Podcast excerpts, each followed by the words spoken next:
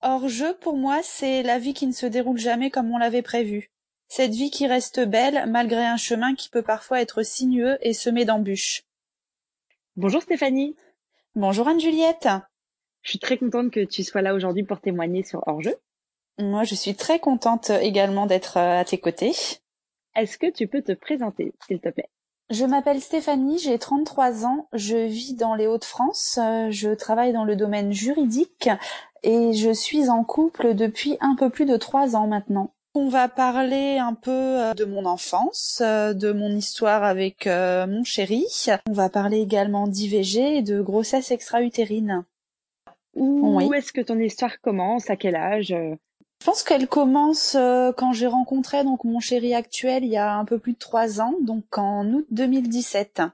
On s'est rencontrés via une application ah bon, moi, j'étais pas euh, forcément fan des applications euh, de rencontres. J'avais une amie à l'époque qui était inscrite sur une application de rencontre et qui m'avait un peu poussé euh, à m'inscrire. Et donc j'ai bien fait puisque c'est c'est sur cette application que j'ai rencontré donc mon copain. Voilà, donc ça fait maintenant trois ans et demi qu'on est ensemble.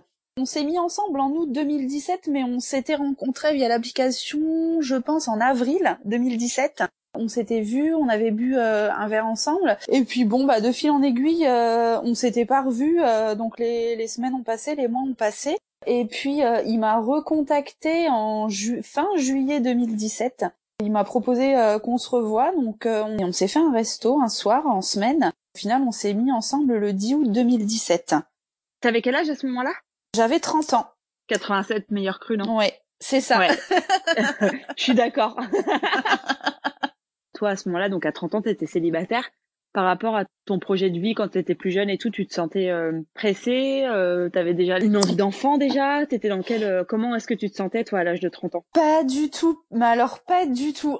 Quand j'avais 30 ans, j'avais pas du tout envie de euh, de me poser plus que ça. J'ai j'étais pas du tout dans l'optique de mettre de me mettre en couple. D'ailleurs, c'était pour cette raison-là qu'on s'était pas revus parce que lui voulait vraiment quelque chose de sérieux. Moi, j'avais pas envie de me remettre en couple parce que euh, je sortais euh, d'une histoire un peu compliquée, donc je voulais pas euh, me remettre en couple tout de suite. Et puis bon, bah on s'est revu fin juillet 2017. Bon, il me plaisait bien quand même, hein, je l'avoue, mais j'avais peur en fait. Et au final, je te dis, on s'est mis en couple en août 2017 et deux semaines après qu'on soit ensemble, je me suis dit c'est bon, c'est lui, c'est le bon. Je voulais pas d'enfant avant de me mettre en couple avec lui. J'ai euh, une histoire euh, familiale un peu compliquée. J'ai été élevée par mes grands-parents. Je connais pas mon papa en fait. Mes parents se sont séparés avant que euh, avant que je vienne au monde. je ne connais pas vraiment mon histoire parce que ma maman s'est toujours murée dans le silence et elle a jamais vraiment voulu m'expliquer ce qui s'était passé. Ça a été d'ailleurs euh, synonyme de beaucoup de conflits entre nous, euh, entre moi et ma maman euh, pendant mon adolescence. J'ai jamais eu de réponse à mes questions. Donc euh, j'ai fini par lâcher l'affaire. donc j'ai toujours eu une relation très très compliquée avec ma maman, même encore à l'heure actuelle. Hein. Et donc c'est vrai que même quand j'ai eu 30 ans, j'avais pas forcément envie de d'avoir des enfants parce que euh, comme j'avais pas vraiment eu de modèle maternel très euh, enfin un bon modèle j'étais persuadée que je serais pas une bonne maman en fait. J'ai mis énormément de temps à, à, lui parler de mon histoire perso en fait parce que euh, je sais pas pourquoi c'est bizarre mais j'ai toujours eu un peu honte même si tu vois j'y peux rien. Parce que lui il vient quand même enfin ses parents sont divorcés mais ils sont très unis tu vois. Chacun de ses parents a refait sa vie. Je me souviens la première fois où j'ai fait Noël chez eux j'étais émerveillée parce que moi je connais pas tout ça en fait. Moi ma famille, enfin mon noyau, ça a toujours été ma maman, même si on a des relations un peu compliquées, et mes grands-parents. Mes grands-parents c'est tout pour moi, hein, c'est eux qui m'ont élevé. Mais euh, j'ai jamais connu euh, des Noëls avec des grandes tablées, avec des gens. Euh, comme je te dis, avant que je me mette en couple avec lui, j'avais pas pas ce désir d'enfant parce que, enfin, je sais pas si en fait c'était pas pas un désir d'enfant ou si c'était cette peur justement de pas réussir à élever un, enfant, de pas être une bonne maman. Et euh, quand je me suis mise en couple avec lui, lui, je me souviens que euh, sans pour autant me dire oui, on va se marier, on va faire des enfants, très vite il m'a dit que lui voulait être papa. Ça a toujours été euh, son rêve, il, il, veut être papa. Et moi, ça a fait son petit bonhomme de chemin dans ma tête. Je me suis dit bon, peut-être que je pourrais avoir des enfants et peut-être que avec lui à mes côtés, je pourrais être une bonne maman. Niveau contraception, j'avais arrêté la pilule euh, avant de me mettre en couple avec Geoffrey, parce que bon, j'ai pas dit son prénom, mais il s'appelle Geoffrey, et donc je ne prenais pas de contraception. Donc euh, quand on s'est mis ensemble, je n'étais plus sous pilule, je n'avais pas envie de reprendre la pilule, donc euh, on essayait de faire attention. Ça a duré comme ça pendant pendant quelques mois et bon bah ce qui devait arriver arriva. Début février 2018, là je je pense être enceinte je fais un test. Euh, je me revois encore euh, faire le test. J'étais toute seule dans mes toilettes, totalement paniquée parce que je me disais faut que ce soit négatif, faut, que ce soit négatif. On s'était euh, mis ensemble en août 2017. On était en février 2018. C'était c'était pas possible. On vivait pas encore ensemble, hein, même si il dormait quasiment tous les soirs chez moi. et donc je me retrouve un soir faire ce test dans mes toilettes qui s'est avéré positif. C'était quoi les signaux? C'était un retard de règles ou tu as eu d'autres euh, alors en fait, euh, quand j'ai arrêté la pilule, j'ai eu, euh, enfin j'ai mis énormément de temps à retrouver des cycles réguliers. et donc quand j'étais tout au début que nous étions en couple, c'est vrai que mes cycles n'étaient pas forcément très réguliers. Donc effectivement, j'avais un retard de règles qui ne m'a pas alerté plus que ça. Mais ce qui m'a mis la puce à l'oreille, en fait, c'est que un matin, je me suis réveillée avec une énorme douleur au sein une douleur euh, que j'avais jamais ressentie et euh, là je me suis dit euh, c'est pas normal. Alors je suis sortie des toilettes, je me suis assise dans mon salon, j'ai envoyé un message à Geoffrey. Alors je sais plus si je lui ai envoyé un message ou si je l'ai appelé. Je crois que je l'ai appelé, je l'ai eu au téléphone, il était chez lui et je lui ai dit faut que tu viennes tout de suite. Viens tout de suite. Il est arrivé je pense 20 minutes après. Je lui ai demandé de s'asseoir. Alors je pense qu'il pensait que j'allais le quitter. Donc là je le vois arriver, je lui demande de s'asseoir et donc là, je lui dis, je suis enceinte. On était tous les deux euh, tellement sous le choc que euh, c'était même, on n'était même pas euh, ni content ni pas content. En fait, on s'y attendait tellement pas. Mais après, enfin, en y repensant, en parlant de mon histoire de pilule, c'était aussi de notre faute parce qu'on était quand même un peu inconscient. On a fini par être content, mais on s'est dit c'est pas possible, comment on va faire? Ça fait six mois qu'on était ensemble. Il venait à peine d'être embauché. Il était embauché à l'époque en CDD, donc il n'avait pas encore de CDI. Clairement, euh, moi là où je vivais et lui où il vivait, on n'avait clairement pas la place en fait. Donc euh, on s'est posé la question très vite est-ce qu'on le garde, est-ce qu'on le garde pas? Donc euh, très vite il s'est posé la question financière hein, parce que clairement est-ce qu'on pouvait assumer ou pas un bébé? Est-ce que tu l'as dit à d'autres personnes qu'à lui? Je l'avais dit à ma maman. Et j'en avais également parlé à, à une de mes meilleures amies. Euh... Et tu dis que vous aviez fini par être content? Alors oui, il y a eu, euh, il y a eu cette projection. On a même essayé d'imaginer euh, où est-ce qu'on aurait pu faire la chambre du bébé, même si on, là où je vivais, j'avais qu'une chambre, c'était une toute petite maison. Euh, on s'est dit bon, on peut lui faire un petit coin. Et puis oui, on, s'est quand même projeté. Avec le recul, quand j'y repense, je me dis qu'on s'est qu'on s'est quand même pas mal projeté. Ce qu'on a fait, c'est que euh, j'ai fait une prise de sang donc pour confirmer. Et donc euh, effectivement, j'étais bel et bien enceinte. En plus de ça, par la suite, quelques jours après, j'ai pas mal de symptômes qui me sont tombés dessus, hein. mal au ventre, les nausées. Alors les, les nausées matinales, c'était toute la journée en fait. Moi, c'était pas des nausées matinales, c'était des nausées continuelles, mhm. ça n'arrêtait pas. Mais c'était vraiment une catastrophe. J'ai été pas mal malade. Très vite après donc la prise de sang, on en a rediscuté parce qu'il fallait qu'on mette les choses à plat hein, à cette époque. Euh, donc ça faisait, je te dis, six mois qu'on était ensemble. Je connaissais pas encore sa famille, il connaissait pas encore ma famille, et là on s'est dit clairement euh, qu'est-ce qu'on fait? Du coup on a pesé le pour et le contre. On en a beaucoup discuté. On s'est beaucoup disputé aussi parce que euh, il avait peur que financièrement on s'en sorte pas parce que je te dis il était pas encore en CDI à l'époque. Même si lui euh, voulait déjà euh, plus que tout être papa. Et moi j'avais déjà aussi cette euh, cette idée qui me trottait dans la tête de me dire que je voulais des enfants avec lui. Je me disais je veux des enfants avec lui mais pas tout de suite. C'est c'est trop tôt en fait. Je pense aussi que enfin peut-être pas peut-être pas moi mais plus lui je pense qu'il a eu peur du du regard des gens aussi tu sais parce qu'il m'avait pas encore présenté le fait de se dire euh, bah voilà je te présente euh, Stéphanie euh, on est ensemble depuis six mois elle est enceinte. Tu dis que vous étiez pas mal disputé. Est-ce que ça veut dire que lui il était plutôt dans la posture de celui qui voulait pas parce que c'était trop tôt et toi plutôt dans celle de plutôt avoir tendance à vouloir le garder? Alors effectivement, euh, il s'est euh, mis plus rapidement que moi euh, dans le, la posture de on va pas le garder, c'est trop tôt.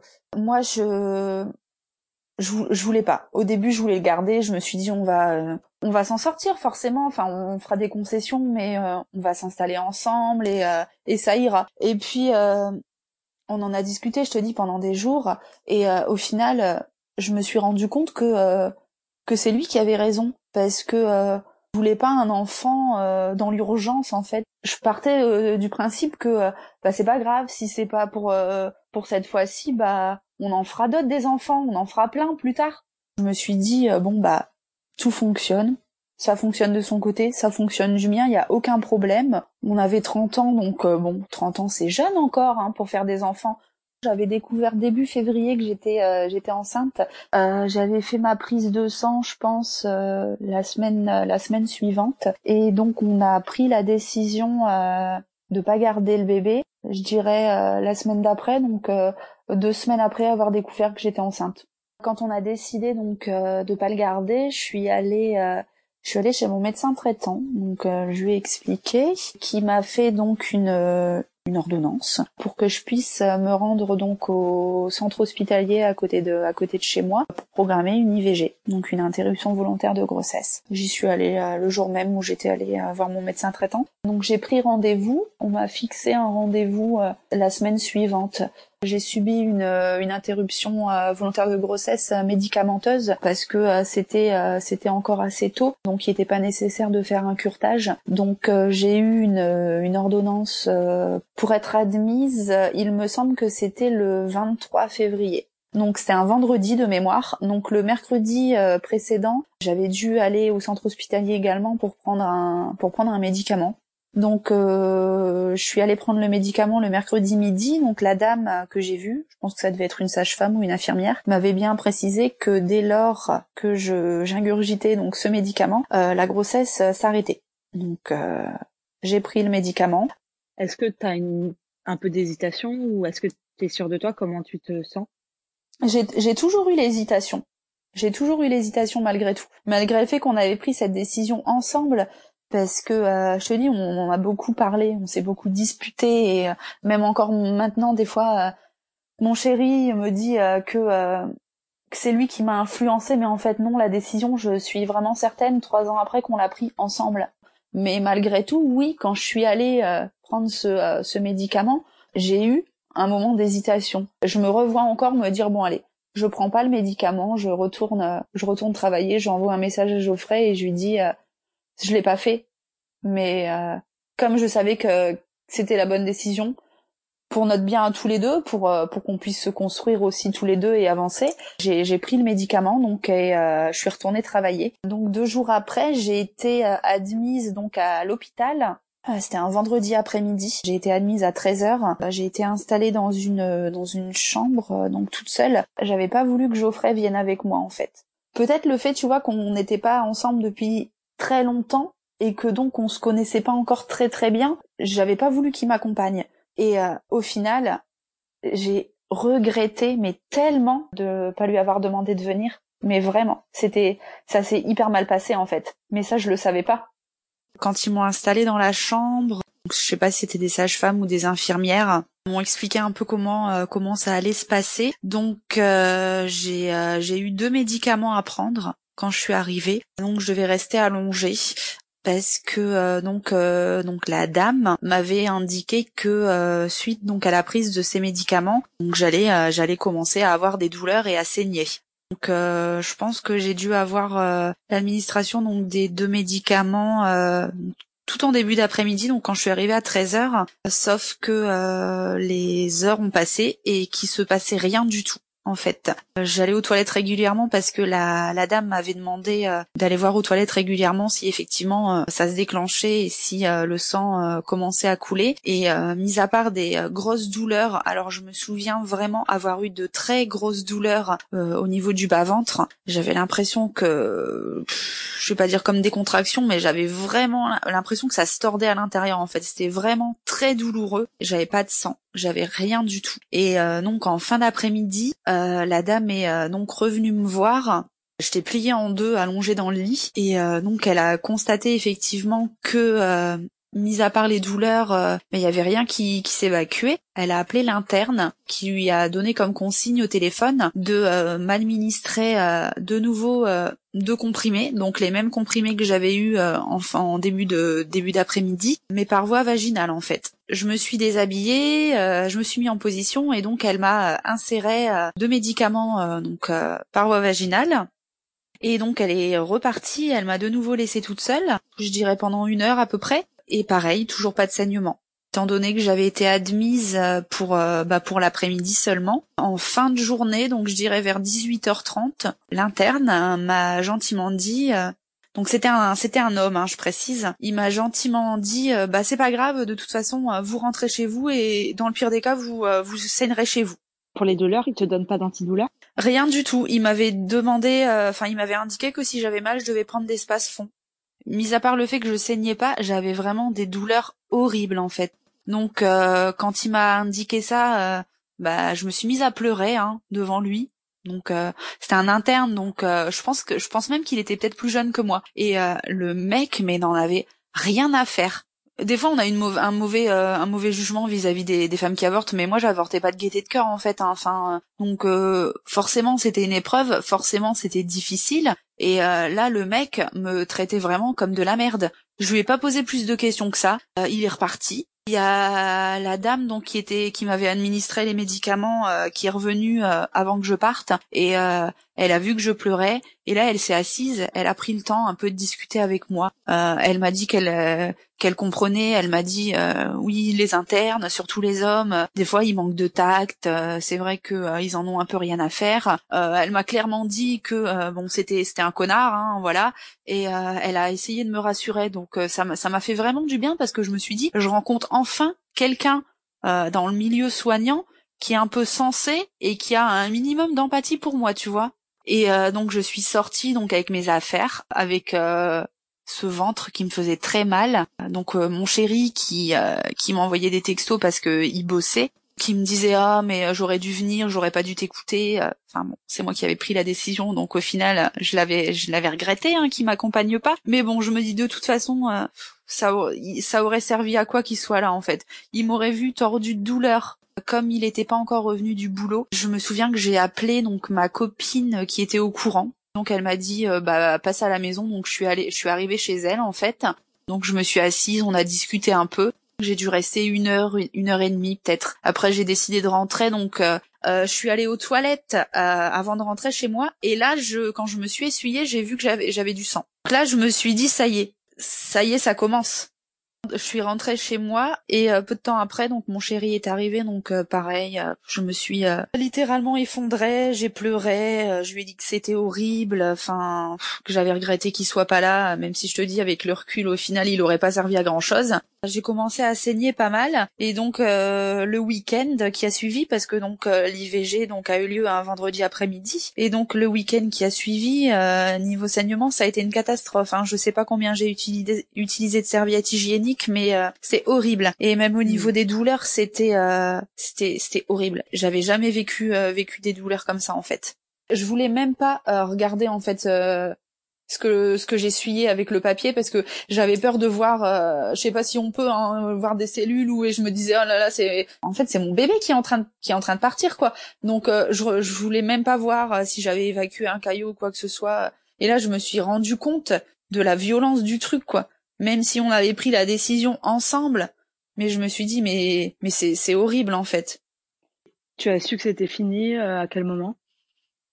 Bah, on m'avait dit euh, que euh, quand ce serait fini, j'arrêterais de saigner, et j'aurais plus mal. Voilà. Et c'est ce qui s'est passé. C'est ce qui s'est passé. J'ai eu, alors je saurais plus le dire exactement combien de temps après, mais peut-être trois semaines après ou un mois après, je sais plus. J'avais revu euh, donc euh, le médecin qui m'avait fait mon échographie pour dater euh, la grossesse et donc qui m'avait indiqué que que tout était parfait, que tout avait été évacué et qu'il n'y avait pas besoin de parce que si par exemple tout n'a pas été évacué dans ce cas-là il procède à un curtage pour enlever ce qui reste. Mais là dans mon cas tout était parti tout avait été évacué donc il y avait il y avait rien de plus à faire. Fallait juste attendre le retour de couche comme on dit. Comment va votre couple suite à cette épreuve-là? Pas très bien. Pas très bien du tout, même si la décision était commune. Je pense que j'ai été assez odieuse durant cette période, parce que je me je me sentais pas bien. Hein. Euh, j'ai perdu euh, du sang pendant pendant un week-end. J'ai eu euh, d'énormes douleurs au ventre. Je me sentais pas bien physiquement. je me sentais pas bien dans mon corps. J'en venais même à regretter la décision, alors que je savais que c'était la bonne décision. Mais ouais, on a eu on a eu des moments pas faciles en fait c'est une période un peu euh, un peu noire, je dirais, où euh, on se disputait beaucoup. On avait du mal à communiquer. À chaque fois qu'il essayait de me parler euh, de l'IVG, je me braquais, je voulais pas en parler, ou alors je lui faisais des reproches. J'en venais même à à lui dire que que c'était de sa faute, que c'était lui qui avait pris la décision, alors qu'au final la décision on l'avait prise ensemble les semaines ont passé, euh, ça a commencé à se tasser un peu. On a commencé à relever la tête. Euh, d'ailleurs, en, mai 2018, donc euh, deux mois après, il s'est installé installé chez moi. Donc il a rendu son appartement.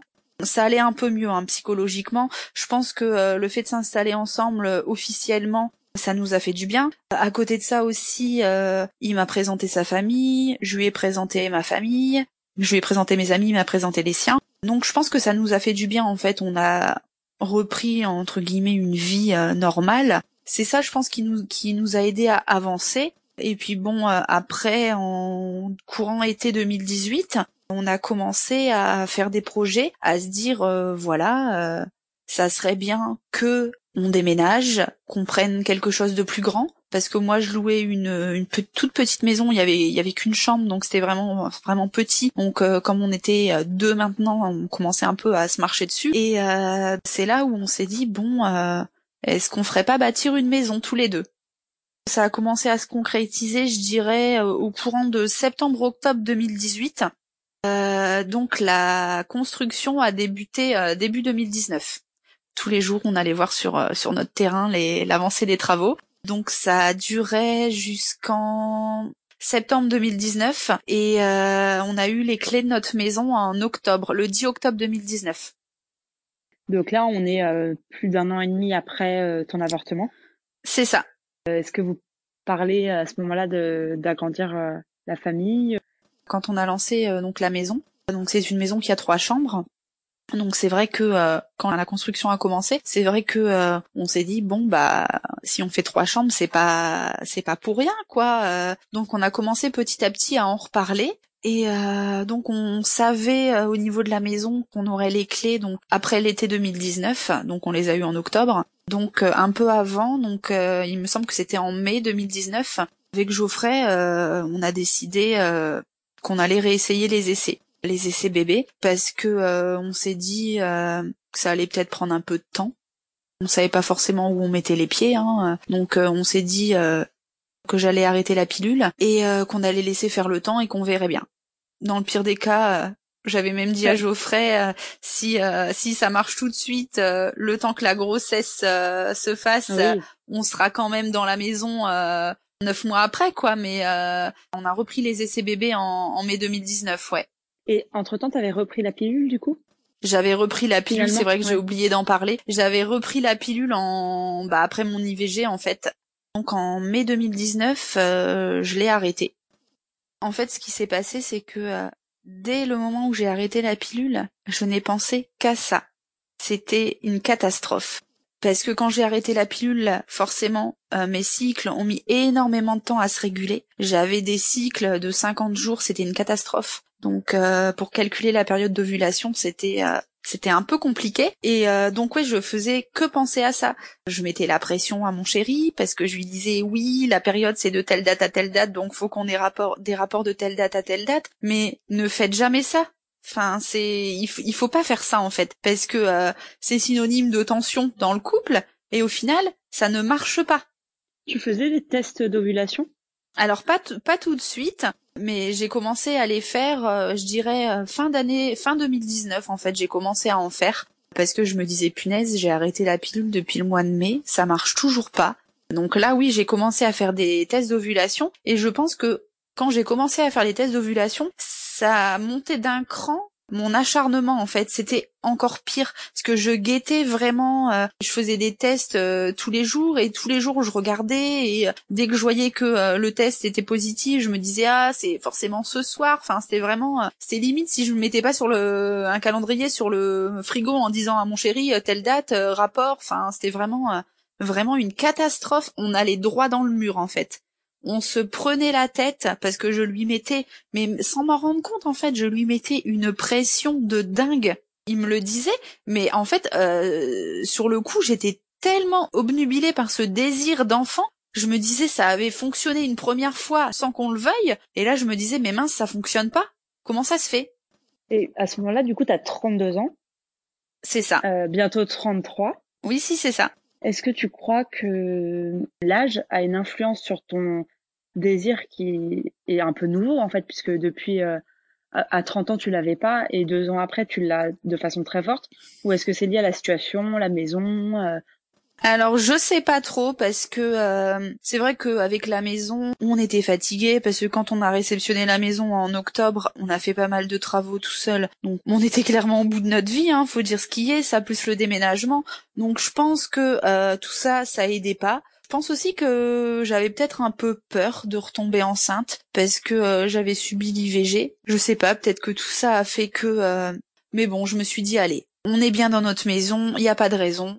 Donc euh, en fin décembre, je me souviens, j'ai eu une discussion avec euh, avec Geoffrey et euh, là on s'est dit bon allez, on a quasiment fini les travaux, on est bien, il n'y a pas de souci, on est plus détendu, on est moins stressé, on reprend les essais sérieusement, sans pour autant que moi je me fasse une fixation dessus. Donc je devais essayer de moins, de moins me mettre la pression, enfin nous mettre la pression parce que je lui mettais beaucoup la pression à lui, surtout le pauvre. Et euh, ce qui s'est passé, c'est que euh, en février, donc début février, je, je me suis réveillée un matin, j'étais pas bien et euh, j'ai pensé euh, je pensais que j'avais chopé un, un, virus une gastro enfin j'étais pas bien je, je vomissais euh, mais j'avais pas de euh, comme j'avais déjà eu une grossesse j'avais pas les mêmes symptômes en fait que cette précédente grossesse. Donc pour moi en fait c'était pas ça. J'étais persuadée que j'avais j'avais attrapé froid et euh, donc vraiment pas bien du tout. Donc je vais pas travailler.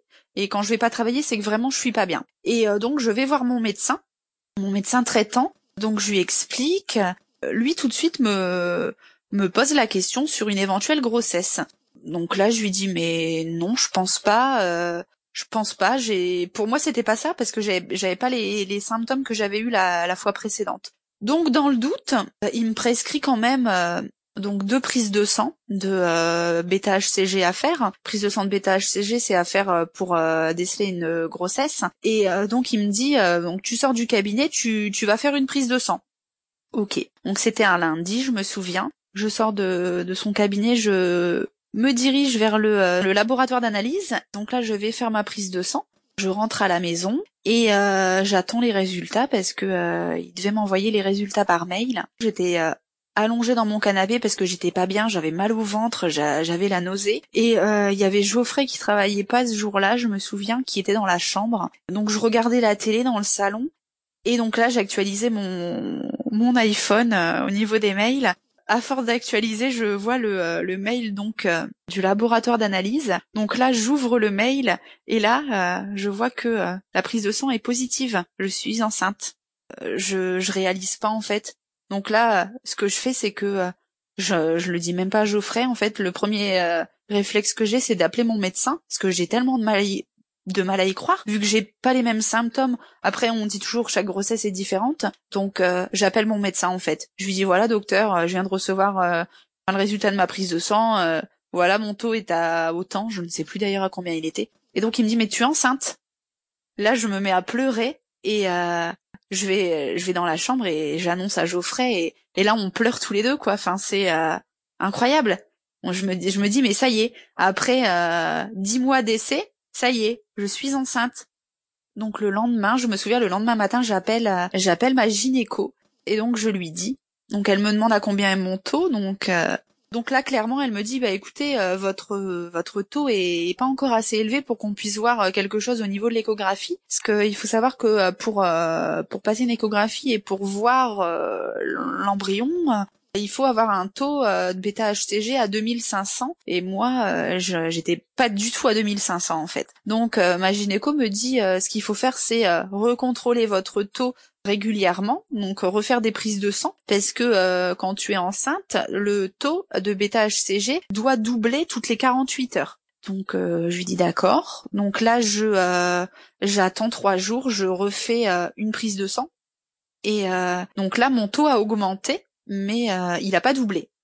Je rappelle ma, ma gynéco, donc je lui dis et donc là hyper froide au téléphone, elle me dit oui mais faut pas faut pas trop que vous fassiez d'espoir parce que ça peut être une fausse couche ou ça peut être une grossesse évolutive parce qu'elle me dit quand un taux grimpe pas assez rapidement c'est c'est que c'est pas bon en fait donc là, clairement, euh, je, prends une douche froide, je me dis, elle est pas sympa, quoi. Habituellement, elle est super sympa, et là, euh, donc euh, je me lui dis bon d'accord. Donc elle refuse de me fixer un rendez-vous puisque mon taux n'est pas encore à 2500. Donc elle me dit vous refaites des prises de sang régulièrement et quand vous, vous dépassez les 2500, vous me rappelez. Donc ce petit manège a duré, je dirais, une semaine et demie. Donc au bout d'une semaine et demie, mon taux a enfin passer la barre des 2500 euh, bêta-HCG. Moi, dans ma tête, comme j'avais pas euh, les mêmes symptômes de grossesse que la première fois, genre les seins hyper douloureux, hyper mal au ventre, et qu'elle, elle m'avait mis en garde,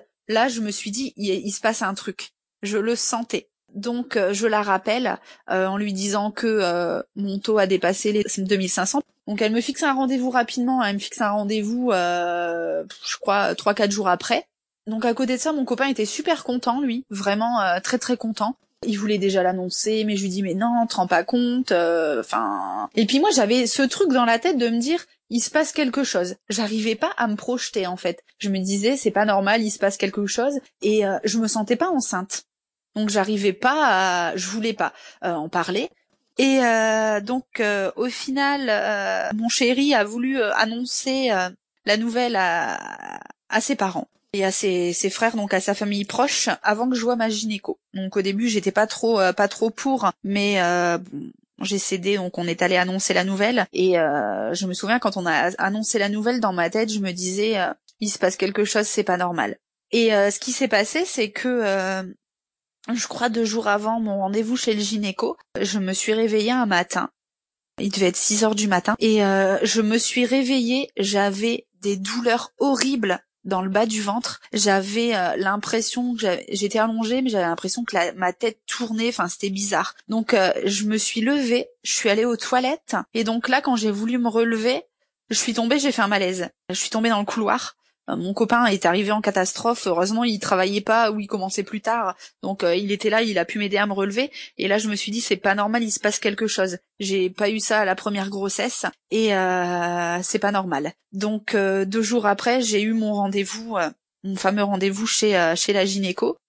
J'y vais seule parce que encore une fois, je me dis que c'est pas grand chose, que c'est au mieux pour pour confirmer la grossesse et euh, que de toute façon euh, il est encore trop tôt pour euh, entendre un cœur ou quoi que ce soit. Elle me pose quelques questions, donc je lui ramène l'ensemble des résultats de prise de sang que j'ai fait pendant les deux dernières semaines. Elle me fait une échographie. Ce qui se passe durant cette échographie, donc, c'est que c'est qu'elle elle ne voit rien en fait dans l'utérus. Voilà. Donc elle regarde, elle cherche. Je la vois qui est un peu embêtée.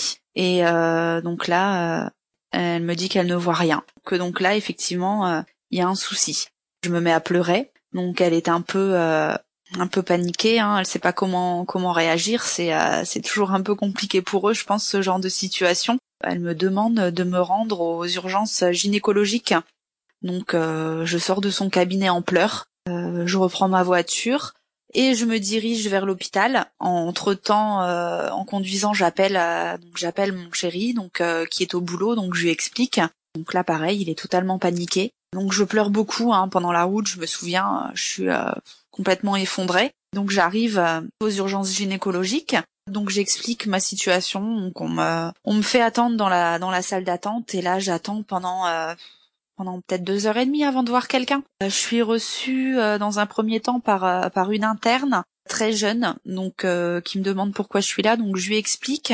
Elle regarde donc les échographies que m'a fait que m'a fait ma gynéco. Elle me dit qu'elle va me faire une, une échographie, donc elle me fait m'installer. Elle regarde, je vois qu'elle est un peu embêtée. Ça dure, ça dure longtemps. Elle me dit rien. Elle me fait me rhabiller. Elle me renvoie en salle d'attente. Elle me dit voilà, euh, faut que je vois avec l'obstétricien euh, de garde. Je retourne m'asseoir en salle d'attente. La salle d'attente était bondée. Il y avait euh, un monde fou, avec euh, notamment bah, des, des, femmes enceintes, hein, forcément. J'envoie des messages à mon copain qui est au boulot, qui entre-temps est passé me voir. Une heure après, il y a sa maman qui m'a rejoint en salle d'attente. Quand je l'ai vu arriver, je me, je me suis mise à pleurer parce que au final, je me suis rendu compte que ça me faisait du bien d'être avec quelqu'un. J'ai de nouveau été reçue euh, par le médecin et l'interne. Le médecin me pose des questions, médecin très très froid. Donc là, euh, il me dit bah euh, je vais vous refaire une écho. Donc il me dit bah déshabillez-vous. Donc ce qu'il faut savoir c'est que le matériel pour l'échographie donc était dans la même pièce que son bureau. Donc en fait, il m'a fait me déshabiller devant lui comme ça, sans sans un rideau quoi que ce soit. je me sentais un peu gênée. il me refait l'échographie ça dure tellement longtemps. J'ai l'impression que c'était interminable. Et euh, ils parlent pas, ils sont tous les deux là, ils regardent l'échographe et ils parlent pas. Et euh, à un moment, je le vois qui euh, qui pointe le euh, l'échographe avec son doigt. Il regarde son interne puis il lui dit ah bah voilà tu vois c'est ça une grossesse extra-utérine. Imagine ma position quand même, j'étais les jambes écartées dans les étriers, voilà quoi. Et donc là j'apprends indirectement puisque on me parle pas à moi en fait, c'est euh, ils sont en train de se parler entre eux, mais moi, qui suis concernée, on ne me dit rien. Donc je les regarde et là en fait, j'arrive j'arrive même pas à leur parler, je me mets à pleurer. Et aucun des deux ne me regarde. Il éteint son appareil et il me dit "Bon bah voilà, vous pouvez vous rhabiller." Donc, je ne dis rien, je pleure, je me rhabille, j'enfile ma culotte, je remets mon jean, je lasse mes chaussures, je me souviens, j'arrivais pas à lasser mes chaussures, c'était une catastrophe. Je tremblais, j'étais j'étais totalement paniquée. Je l'ai rejoint donc à son bureau. Donc euh, il me dit euh, bah voilà, c'est une grossesse extra-utérine, donc euh, il faut interrompre la grossesse. OK Donc il m'explique que donc la grossesse ne peut pas être évolutive parce que elle n'est pas dans l'utérus, donc ça je l'avais compris. Il me dit euh, va falloir revenir demain parce qu'on va vous faire une injection. Voilà, vous avez compris? Et il se barre.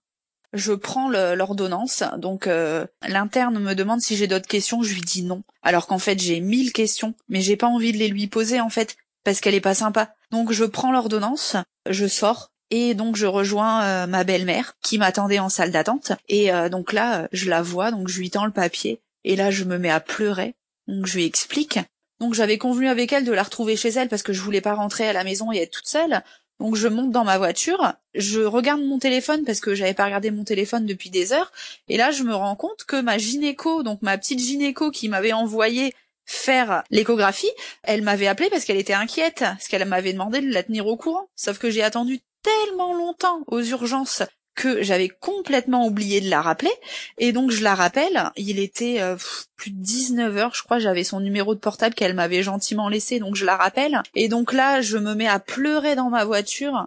Et donc là, en fait, c'est elle, à plus de 19 heures, elle avait fini sa journée, qui a répondu à mes questions, parce que à l'hôpital, ils étaient incapables de me dire quoi que ce soit. Je rentre chez ma belle-mère, j'attends que mon copain arrive, et euh, cette soirée, elle a été horrible, quoi, parce que... Euh, en fait, je me disais que je savais ce qui allait m'attendre parce que je savais que j'allais revivre ce que j'avais vécu pour mon IVG en fait. J'allais devoir euh, en plus euh, février 2020, mon IVG c'était en février 2018. Quasiment oh. deux ans, jour pour jour, mais vraiment les dates à une semaine près, ça coïncidait. C'était vraiment une catastrophe. Je me souviens, j'ai pas dormi de la nuit tellement j'étais j'étais mal.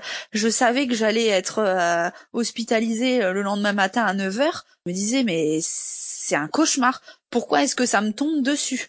Pour le lendemain, je devais être admise à 9h donc on est arrivé tôt, on est arrivé à 8h30 à l'hôpital. Donc euh, Geoffrey était venu avec moi puisqu'il avait insisté pour venir et là de toute façon je me sentais pas d'y aller d'y aller toute seule. Donc on y est allé ensemble. On s'est dit de toute façon, il n'y avait pas d'autre solution. C'était pas de notre sort. On n'avait pas le choix Fallait qu'on essaye de pas trop subir la situation. Donc on s'est dit, on va essayer de se donner du courage, essayer de euh, de parler, euh, de rigoler. Je me souviens quand on était dans la dans la chambre, là j'attendais mon injection, on faisait des blagues, on rigolait, on essayait de penser à autre chose j'avais l'impression d'être dans un autre monde en fait. On était dans une chambre tous les deux, on attendait qu'on vienne me faire une piqûre. Je me souviens, on regardait par la fenêtre, il pleuvait ce jour-là. L'infirmière est arrivée, ou la sage-femme, elles, étaient deux. Et alors elles étaient adorables. Donc euh, elles sont arrivées, elles m'ont expliqué comment ça allait se passer. Donc elles m'ont fait euh, une piqûre euh, de méthotrexate dans la fesse gauche donc le méthotrexate, c'est un puissant médicament qui est utilisé pour les chimiothérapies. Donc c'est un médicament très fort qui stoppe la croissance des cellules. Donc c'est ça qui euh, qui donc stoppe euh, stoppe la grossesse et euh, donc on m'a injecté le produit donc le samedi matin à 9h30. Donc j'ai dû rester dans la chambre jusqu'à 11h30. Ils attendent de voir si si, si tu fais pas de réaction, si t'as pas d'allergie ou quoi que ce soit. Donc quand j'ai eu le droit de sortir en donc en fin de matinée, j'avais pas eu de douleur ni de saignement. L'interne qui m'a fait ma sortie m'a indiqué que euh, il pouvait pas me dire sous combien de temps j'aurais des saignements ou des, euh, des maux de ventre? Parce que euh, ça varie selon euh, selon les patientes. Et il m'avait même indiqué d'ailleurs ça m'avait fait un peu peur. Il m'avait dit que la dernière patiente qu'il avait traitée pour une grossesse extra-utérine elle avait commencé à saigner que 15 jours après l'injection. Et là en fait je me suis dit mais ça n'a rien à voir avec une IVG parce que l'IVG, j'ai saigné le soir même et ça a duré le week-end, mais là en fait, je savais pas quand ça allait commencer, euh, ni quand ça allait se terminer. Donc je suis rentrée chez moi sans savoir ce qui m'attendait. Bon, j'étais en arrêt de travail, hein, je précise. Je m'étais mis en arrêt de travail parce que je me sentais pas d'aller travailler comme ça, surtout euh, sans savoir euh, quand ça allait se passer, quand j'allais commencer à saigner ou quoi que ce soit. Donc euh, je pense que la première semaine, donc la semaine qui a suivi l'injection, il s'est rien passé en fait. Mis à part euh, moralement où euh, bon bah j'étais pas au top hein, forcément, mais j'avais pas de douleur et j'avais pas de saignement. Et je me disais mais c'est c'est bizarre enfin j'avais l'impression que, ça, ça avait pas fonctionné. Et quand j'avais quitté l'hôpital il m'avait donné pour consigne de revenir une fois par semaine pour faire une prise de sang. Parce que quand tu fais une grossesse extra-utérine, en fait, ils contrôlent euh, suite au traitement que euh, le taux de bêta-HCG baisse. C'est ça qui montre en fait que euh, que l'injection a fonctionné. Donc moi, donc une semaine après, pas de douleur, pas de saignement, je retourne faire mon ma prise de sang. Mon taux avait baissé. Donc selon eux, ça avait fonctionné. Il fallait attendre. Voilà. Donc la deuxième semaine, pareil. Je pense que niveau douleur et saignement, il se passe rien non plus. Il me semble que euh, à la fin de la deuxième semaine, j'ai commencé à perdre un peu de sang, mais euh, léger, comme euh, comme un début de règle en fait. J'ai dû perdre du sang pendant deux semaines, je dirais, mais mais c'était comme des règles en fait. C'était pas c'était pas très très abondant. Alors j'ai eu quasiment aucune douleur par contre. Pour te dire, j'ai plus de douleur au ventre quand j'ai mes règles que suite à ma grossesse extra-utérine. Mais euh, bien sûr, je continuais toutes les semaines d'aller euh, d'aller faire contrôler donc euh, mon taux de bêta HCG par prise de sang. Donc toutes les semaines, je devais me rendre au centre hospitalier pour cette prise de sang. Donc je me souviens, j'y allais tous les samedis matins. Tous les samedis, c'était une personne différente, donc je devais à chaque fois réexpliquer pourquoi je venais. Donc ça, c'était vraiment horrible parce que à chaque fois, j'avais l'impression de me replonger dans cette horreur de grossesse extra-utérine. Parce que moi, j'avais juste qu'une envie, c'est qu'on me dise que mon taux était redevenu négatif et que je puisse entre guillemets passer à autre chose. Parce que là, ça faisait quand même des semaines que je devais euh, je devais attendre en fait euh, d'être fixée et attendre qu'on me dise oui c'est bon votre taux est négatif. Entre temps, il y a eu euh, le confinement qui a été décrété, donc je devais continuer d'aller faire contrôler l'évolution de mon taux par prise de sang. Je me souviens que l'avant-dernière fois où je suis allée à l'hôpital, j'ai été arrêtée par un vigile sur sur le parking qui m'a demandé pourquoi je venais j'ai dû expliquer à un gars qui n'est pas du corps médical euh, que je venais de faire une grossesse extra-utérine. Je me suis sentie mais tellement mal. Mon taux est redevenu négatif euh, fin mars. Donc fin mars, la dernière fois où je suis allée euh, à l'hôpital, ils m'ont indiqué que c'était négatif et que là c'était bon, c'était terminé.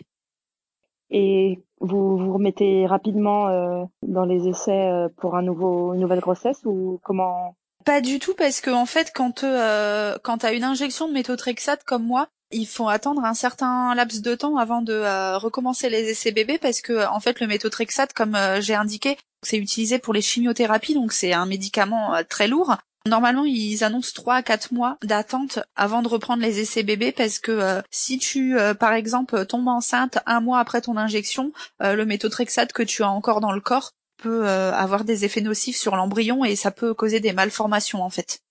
Donc ça fait mars, avril, mai, juin, ouais fin juin. On s'y est remis fin juin en fait aux essais, mais sans se mettre la pression, tu vois faut pas que je refasse comme je faisais avant, que euh, je, euh, je me remette à fond là-dedans et que je commence à recalculer, que je refasse des tests d'ovulation, même si bon, je l'avoue, quand on a recommencé les essais bébés en juin, tout l'été, j'ai fait n'importe quoi. Hein. J'ai refait des tests d'ovulation, euh, je remis la pression, on s'est repris la tête, c'était une catastrophe. Et là, je me suis dit, faut vraiment que je me calme parce que sinon ça marchera jamais. Ça ne marchera jamais en fait il faut qu'on fasse un bébé parce qu'on s'aime et pas par, obligation parce que à telle date euh, on doit avoir des rapports. Enfin, c'est euh, faut pas que ce soit calculé en fait. Ça devenait mécanique. Et j'ai eu le déclic euh, quand j'ai revu ma gynéco donc en septembre. Donc j'en ai discuté avec elle.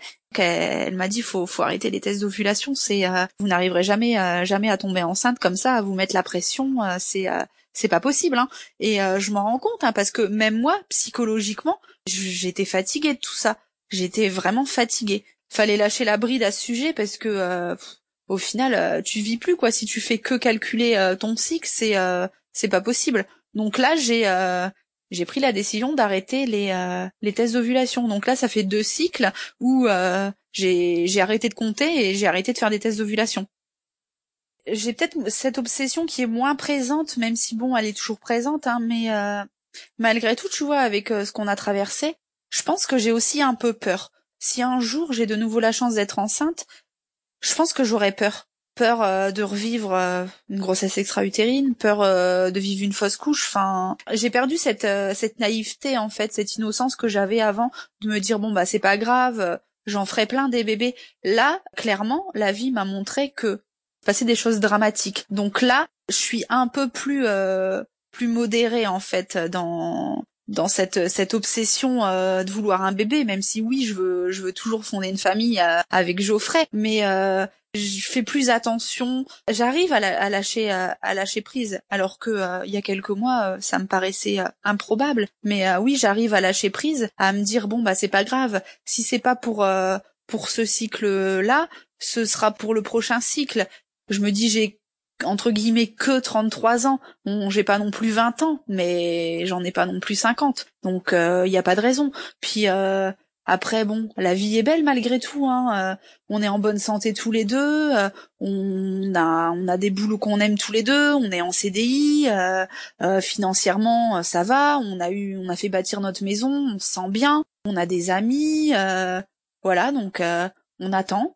Puis si ça si ça doit arriver, ça arrivera tu as tiré de cette expérience certainement plein de choses et tu as notamment créé un compte Instagram euh, dédié à la, à la grossesse extra-utérine. Est-ce que, pour conclure, tu peux nous en dire deux mots? Oui, bien sûr.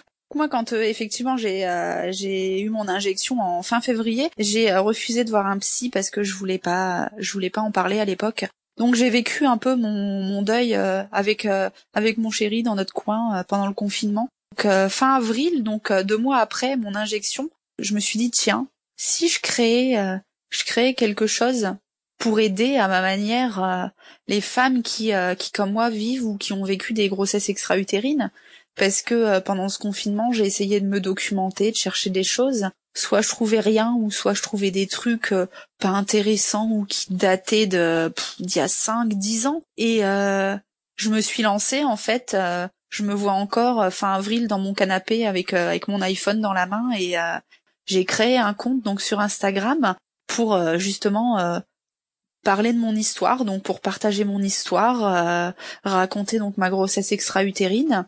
Et bah, six mois après, j'ai quasiment 400 abonnés et j'ai, je me rends compte que j'ai réussi en créant ce compte à, à créer une communauté, mais tellement bienveillante, c'est incroyable. Le nombre de femmes qui m'écrivent chaque jour pour me m'envoyer leurs témoignages, euh, qui m'écrivent pour me dire que euh, que je les ai aidés. que moi, du fin fond de mon canapé, je les ai aidés à traverser cette euh, période difficile.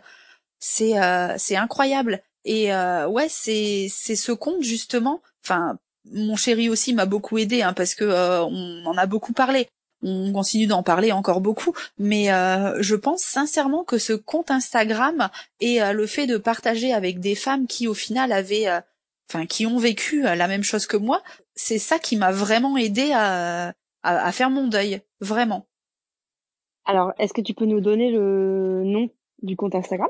Oui, alors le compte Instagram c'est GEU-02, donc le tiret du bas.